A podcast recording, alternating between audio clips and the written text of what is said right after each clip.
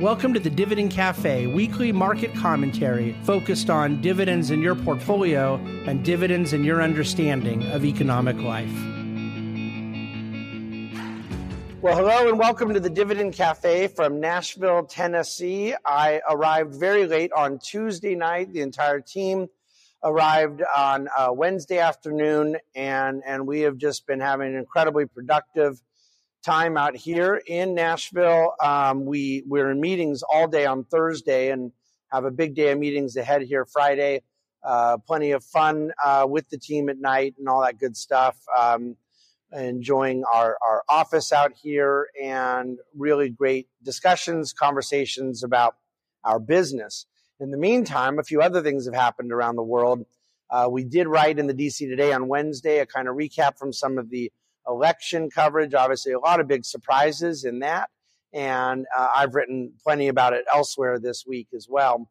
The um, major market event that I suppose would have become a good subject for Dividend Cafe had uh, had I known it was going to take place on that thir- on Thursday was that market rally. It was the biggest day in the market in over two years. It was the biggest day in the bond market that I remember seeing in my career. Um, the 10 year yield coming down 33 basis points, mostly about 30 to 35 basis points down across the whole term structure. So a massive, violent rally in the bond market.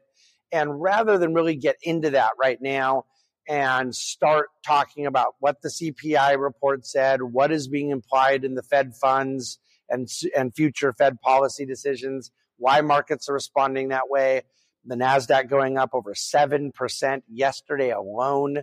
I'm going to do that in Monday's DC today. And in fact, this morning began working on a lot of that already. But um, because this week's Dividend Cafe is a bit shorter just because of our time constraints with the week, there's a lot more charts. And I'm going to just sort of stick to that topic um, and and get to the rest in, in Monday's DC today.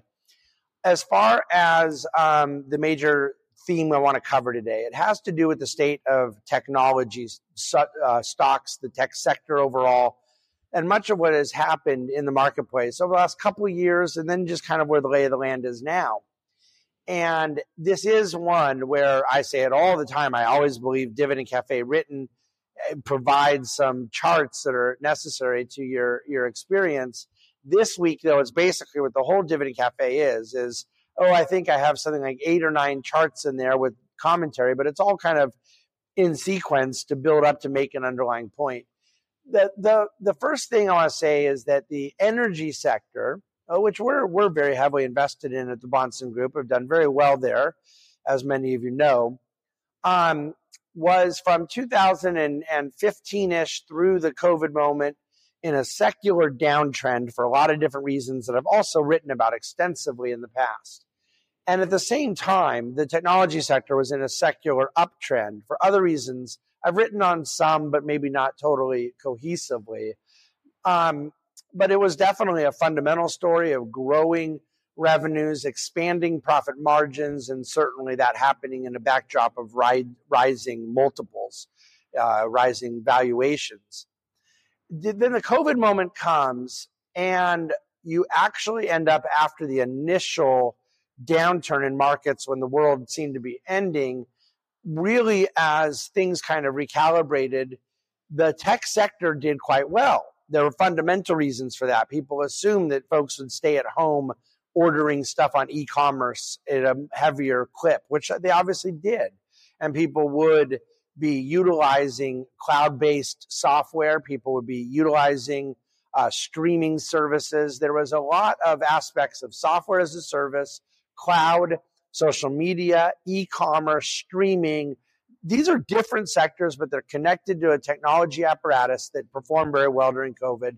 The big problem was, in some cases, forward projections that were just preposterous about what that would look like.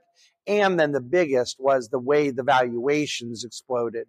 There was nothing wrong with tech going higher in that period on fundamentals, but it went too much higher because of the immutable law of nature, uh, human nature, that is, to overdo the good times and overdo the bad times. And so at the same time that was happening in tech, energy was, uh, let's say, facing some challenges. Saudi Arabia and Russia uh, conspired together in March of 2020 to flood the world with oil. Um, and then we shut down all consumption of oil, essentially, with no travel, the vast majority of oil being utilized in, in air and automobile travel. There's a lot of other industrial uses and a lot of other consumption uses that were all uh, pretty much brought down to stasis as well. But either way, demand evaporates in a period of excess supply and oil prices collapse and profits uh, evaporated and losses went through the roof. It's one of the great ironies and I think offenses of current administration talking about excess profits in the oil sector when if you if there is such a thing as excess profits that's for economists to debate and i'm in that debate uh, myself um, but i'll save that for another time but if you think there's excess profits you must think there's such thing as excess losses and and obviously 2020 would fit that bill if such a preposterous idea was even in reality but then the phase two of this after a secular increase in tech and secular decline in energy was beginning in about November of 2020. Energy bottomed and it bottomed with force. The bounce off of it was quite severe. But that wasn't now a divergence where, wow, energy is coming up and now tech's coming down. Because from November of 20 until the end of 2021, tech was doing quite fine as well. It was extending its rally from the COVID moment, and energy was reversing its downturn from the COVID moment. So they were both correlated up together. So you have a period of one up, one down, then a period of both up. Now you have beginning at the beginning of 2022, another period of one up, one down, but it's changed. The hat's reversed. So the chart of all this in, in Dividend Cafe is worth the price of admission, but now, of course, energy has just had a violent move higher, tech the other way. But even saying tech is down a lot doesn't really tell the story. First of all, we had a big, long period of unprofitable tech companies outperforming profitable tech companies. That is totally reversed. So, in other words, profitable tech companies are down, but they're not down nearly as much as unprofitable ones. There was a lot of just utter insanity where things like so-called Web 3.0 crypto nonsense tokens, if you, it, there's that stuff that got killed, and I'm not referring right now um, for our purposes as much to cool tech that was small tech, but cool tech that was big tech. And these are, are big companies, brand names. They have very uh, strong monopolistic advantages. So I put a chart of even how all the different constituents of big tech have done, and they're all down. The largest maker of phones in the world and the largest market capitalization company in America, they're not down nearly as much this year. So there's a divergence of response. My point is that a lot of it was valuation repricing uh, where there were excessive valuations. But then it has become a fundamental story for a lot of the sector. Not just that PE ratios were too high, but that margins have started to come down. They were really enjoying a period of growing revenues and not growing expenses um, at a at a pace that was unsustainable. They still have very attractive profit margins.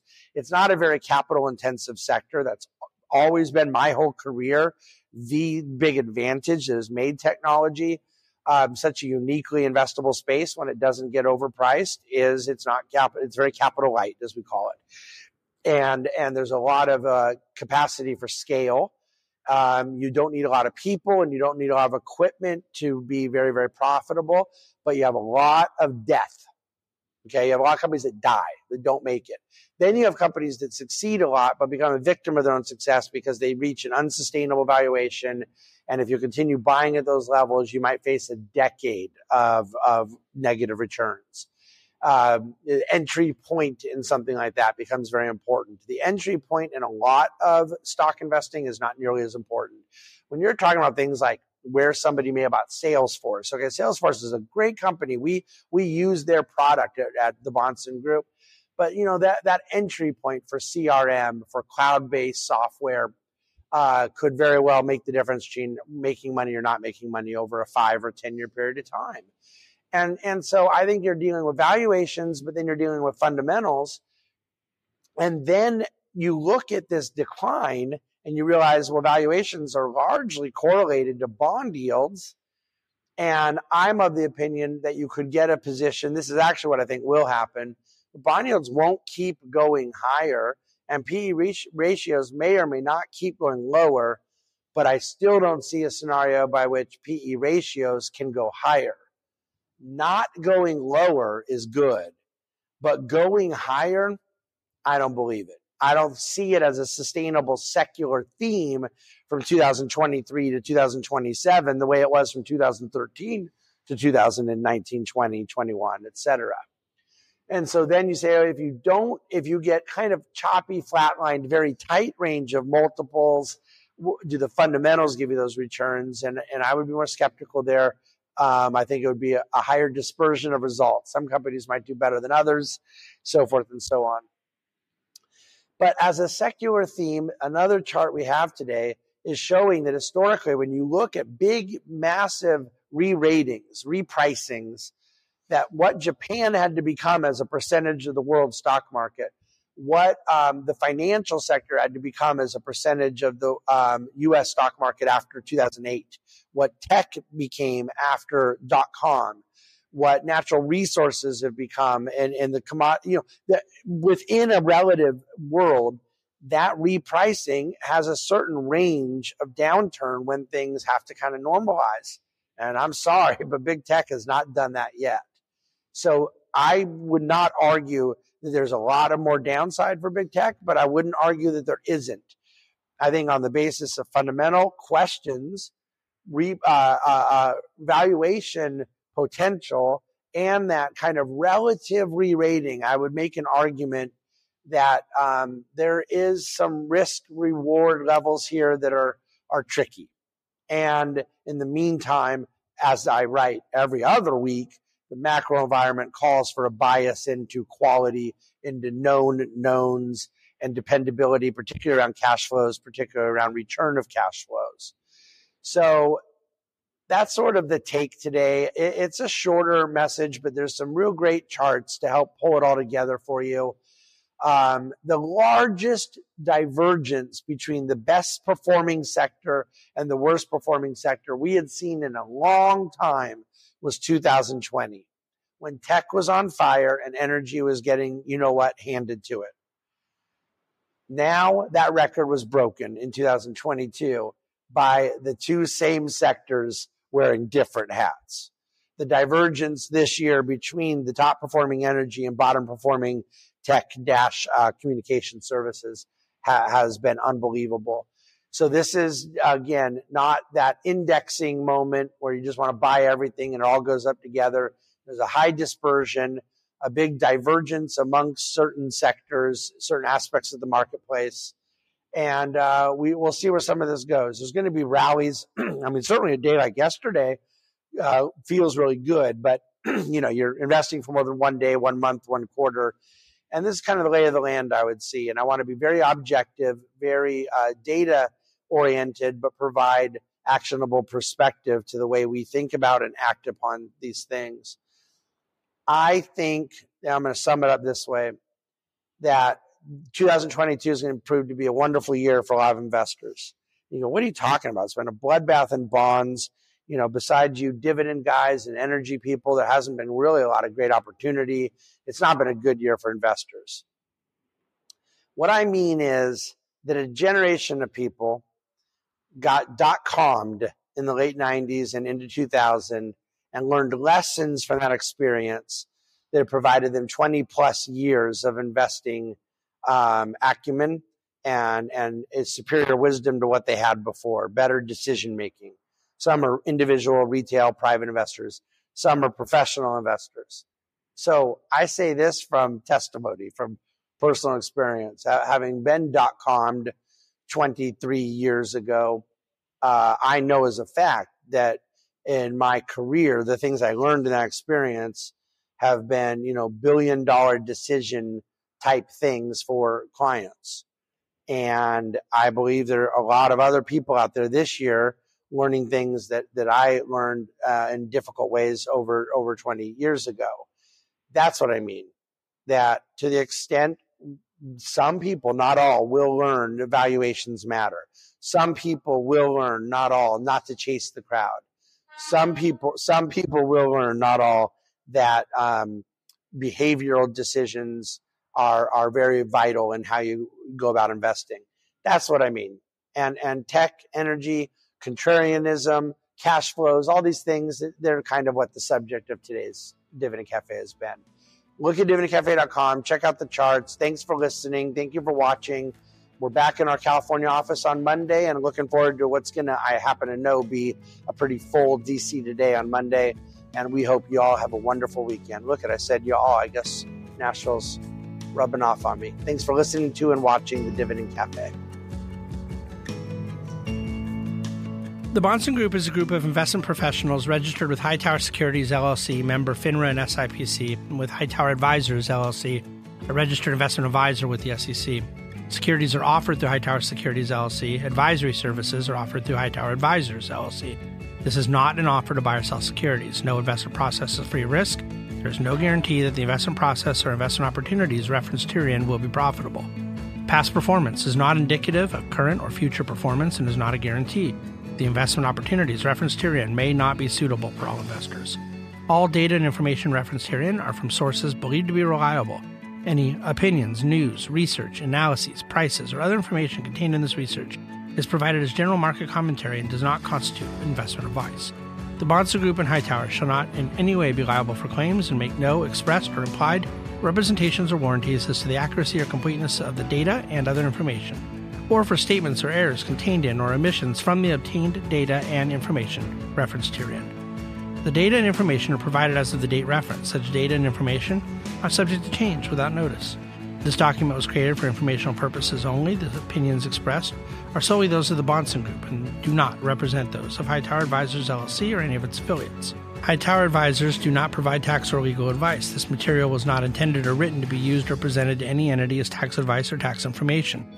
Tax laws vary based on the client's individual circumstances and can change at any time without notice. Clients are urged to consult their tax or legal advisor for any related questions.